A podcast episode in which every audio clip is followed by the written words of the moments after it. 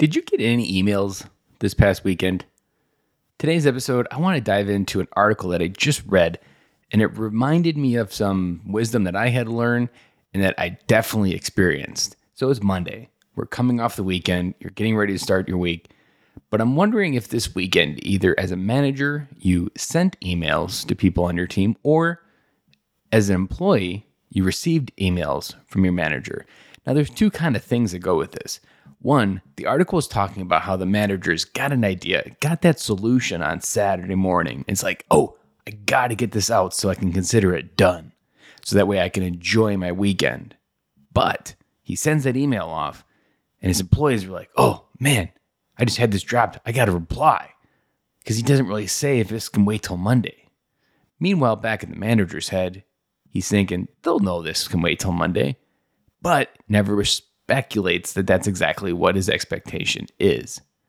And the employee responds, I can't tell you how many times there would be email conversations happening in the weekends of like 15 chains long. And I'm like, guys, enjoy your weekend. We've got the work week. There's no need for this to happen. And a lot of times it's a manager just trying to get it caught up, get ahead, survive his inbox, and send them out. Now, there's a couple different things that I've learned with this. Outlook, it's a little bit trickier, but if your company is using Gmail, Gmail has a really cool feature to schedule your email.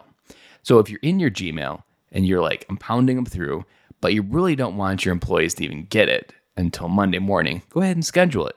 Schedule to send at 8 a.m. And then it's in their inbox when they're at work and they can handle it. That way, it's off your to done list and it's in there on the right day. And that can really help kind of put the work where it needs to belong, but it gets you in the mindset of what you need to do.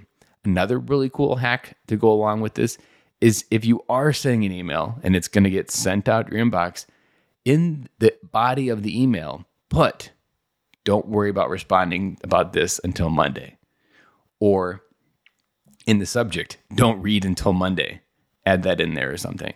But aligning those expectations can be the real secret to helping a dad enjoy his family over the weekend. So he focuses on his family the weekend and he focuses on work during the week.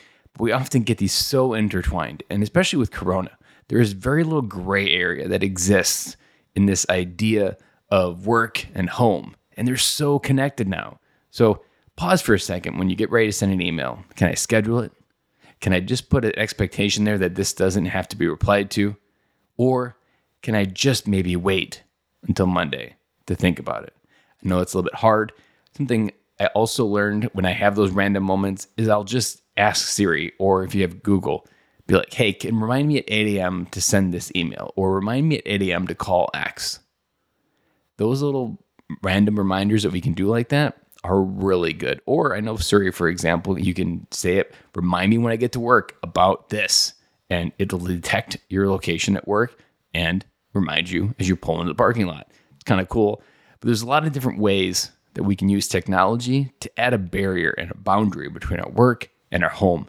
And as a dad, trying to rewire my life as an entrepreneur and as a dad, but also having a career life that I left behind, and now also where I am now, I know that this issue can be really, really headache. So think about this as you go through the week. Think about this as you go to the next weekend. And I'll be back again with you tomorrow.